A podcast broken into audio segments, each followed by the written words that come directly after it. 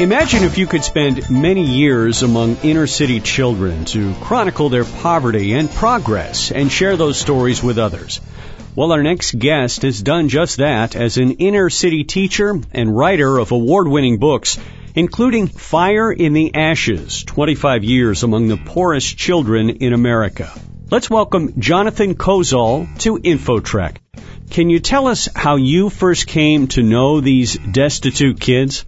Yes, more than 20 years ago, I visited a neighborhood in the South Bronx of New York. It's the poorest neighborhood in the poorest congressional district in America. These were really the poorest kids I'd ever seen anywhere in the developed world.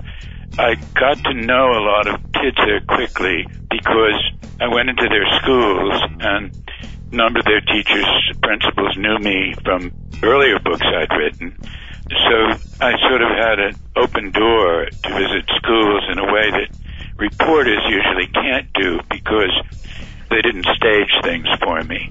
They just let me walk in and they'd say, go to any classroom you want. Right away, I became very close to a couple of children. One of the first kids that I ever met was named Pineapple. So adorable little girl, six years old, smart and spunky as any little girl I've ever met. But her public school was badly underfunded, an ugly, smelly building. Teachers kept quitting, understandably. She had seven teachers in a row in two years. So the school thought they could compensate for this by simply enforcing a rigid uniformity in terms of instruction, a kind of curriculum that was just geared to test results. Everything you taught had to be measurable. Kids couldn't read a book just because it was a pleasure to read the book. Pineapple learned nothing at that school. In fifth grade, I sat down with her and I found she couldn't write a sentence or read a sentence longer than five words. And she was smart. This was a child who was artificially retarded by the city of New York. Now, Pineapple was lucky. We got her into a terrific prep school for rich children.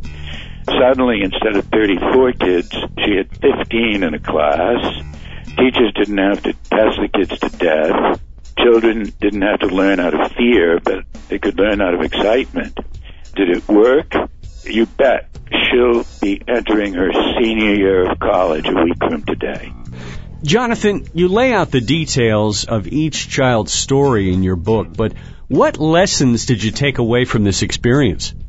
The greatest scar, cancer on the body of American democracy is the fact that we still run wildly unequal and deeply segregated public schools. The fact that they're unequal is the part that's easiest to prove. So it's intensified my longing to see the United States finally live up to the promise of democracy, and that is to give every child the same great opportunity that I got, because I was born in privilege. Jonathan, based on your life experience with these children, do you think there will ever come a time when we are able to eliminate, for the most part, poverty in the United States? Yes, I do think there will be a time, I don't expect to see it in my lifetime. A lot of people might disagree with me, but my opinion is that the one most important key to ending poverty in America and closing what we call the gap between the classes and the races in terms of their life prospects. The one crucial key is guaranteeing them an absolutely terrific education.